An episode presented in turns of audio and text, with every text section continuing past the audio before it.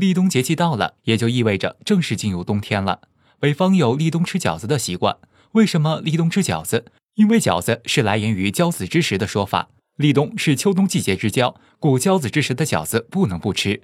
所以，我们冬季养生前先上盘饺子，大家边吃边聊。俗话说“三九补一冬，来年无病痛”，冬季也是养生进补的好时机。到底该怎么科学进补呢？我们邀请中国中医科学院广安门医院国际医疗部主任刘新燕介绍冬季进补的秘诀。冬藏守住这四大秘诀。立冬是冬季的开始。刘新燕主任解释说，冬季三个月的养生主要是万物蛰伏，收藏阳气，应顺应太阳的起落来作息，避免肾气受损。进补也是重在养阴，所以冬季养生要掌握下面这几大原则：起居早睡晚起，切忌熬夜。从立冬开始到立春的这三个月也称冬三月。冬季草木凋零，蛰虫伏藏，万物活动趋于休止，以冬眠状态来养精蓄锐，为来年春天的生机勃发做准备。刘新燕主任介绍，冬季睡眠应该遵循早睡晚起的原则，随着太阳的升起和降落来调整作息。冬季白天短，白昼为阳；夜晚长，夜晚为阴。正是因为冬季要养阴，所以晚上睡眠时间要比夏季更长。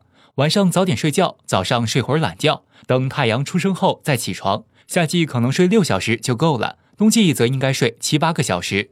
如果违反了阳气的活动规律，身体很容易就受邪气的困扰而衰弱。情绪学着偷着乐，千万别激动，使之若浮若逆，若有思意，若已有得。刘主任解释说，冬季宜使情绪内藏，安静自若。如有开心的事情，也最好窃喜，即偷着乐吧，不要使情绪大喜大落，别太苛求，也就可以少受外界干扰，以达到精神内敛。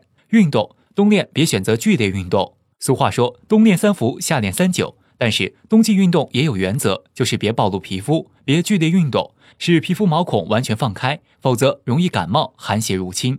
饮食冬季饮食首选根茎类和海产品。人类虽没有冬眠之说，但民间却有立冬补冬的习惯。还有俗话说“三九补一冬，来年无病痛”。冬季也是进补的最佳时期，此时进行食补，可以为抵御冬天的严寒补充元气。刘主任解释，冬天寒冷，特别是北方，可以多吃些牛羊肉。但其实冬季最适合吃的食物是根茎类食物，如山药、红薯、马铃薯、萝卜等。这些食物都是长在陆地里的食物，属于收藏收敛的食物，所以适合冬季养阴。此外，发散阳气的食物也要少吃，比如韭菜就不宜吃。